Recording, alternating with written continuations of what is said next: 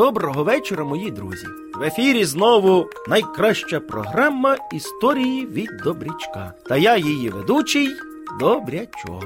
Сьогодні, як і щовечора, на вас очікує цікава та повчальна історія. Тож вмощуйтеся зручніше, адже я розпочинаю.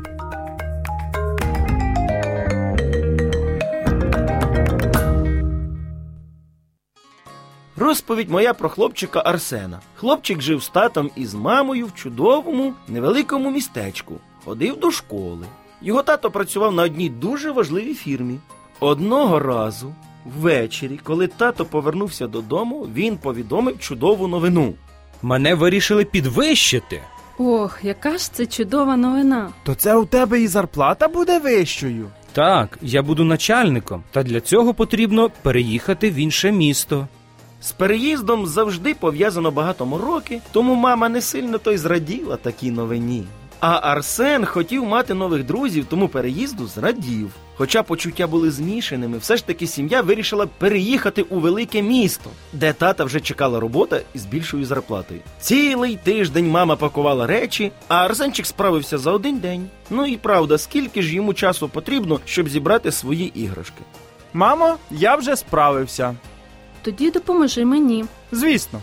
Ось вся сім'я і переїхала. Настала осінь і час іти до нової школи. Арсен радів, адже цілий клас нових друзів його там чекав. Продзвонів перший дзвінок, і всі діти всілися за парти. Шановні учні, вітаю вас у новому навчальному році. Клас, до нас перевівся новий учень. Підніміть, будь ласка. Його звуть Арсен. Всім привіт. Прошу дружити з ним і не ображати. Вчителька той дуже просила школярів дружити з Арсеном, та ніхто її не послухав. А Арсен же був дружелюбним хлопчиком, та і це йому не допомагало.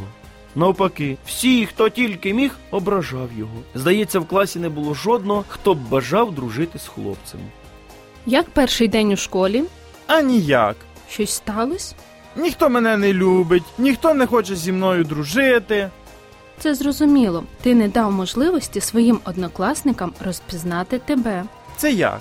Дай їм час, нехай вони звикнуть до тебе. Не потрібно намагатись сподобатись всім. Будь собою, подружися з кимось одним. Добре, мамо, я спробую.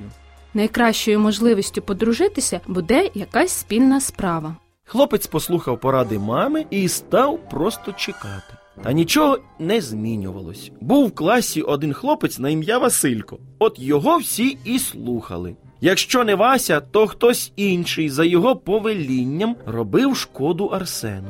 Бува, прив'яжуть Арсену портфеля до стола, е, чи придумають якесь там прізвисько. Не міг вже Арсенчик всього цього витримати.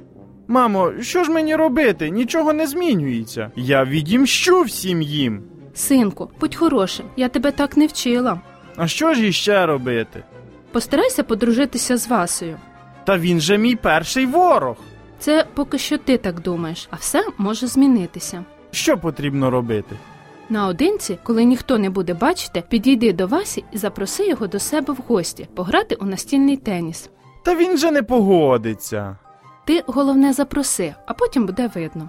Арсенчик так і зробив. Після уроків він знайшов Васю і підійшов до нього.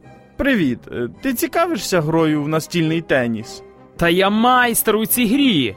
О, чудово! Тоді я хотів би запросити тебе до себе в гості, щоб зіграти разом. Та я тебе обіграю. То ти прийдеш? Так, лише для того, щоб показати, який ти лузер, а я професіонал.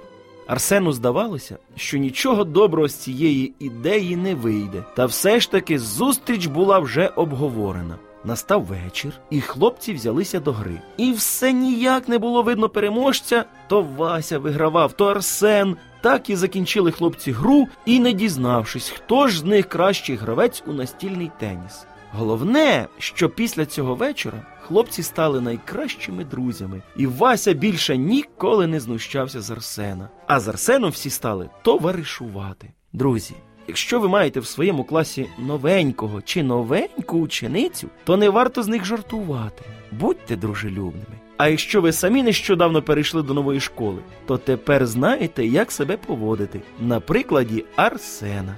Бажаю вам доброї ночі і солоденьких снів.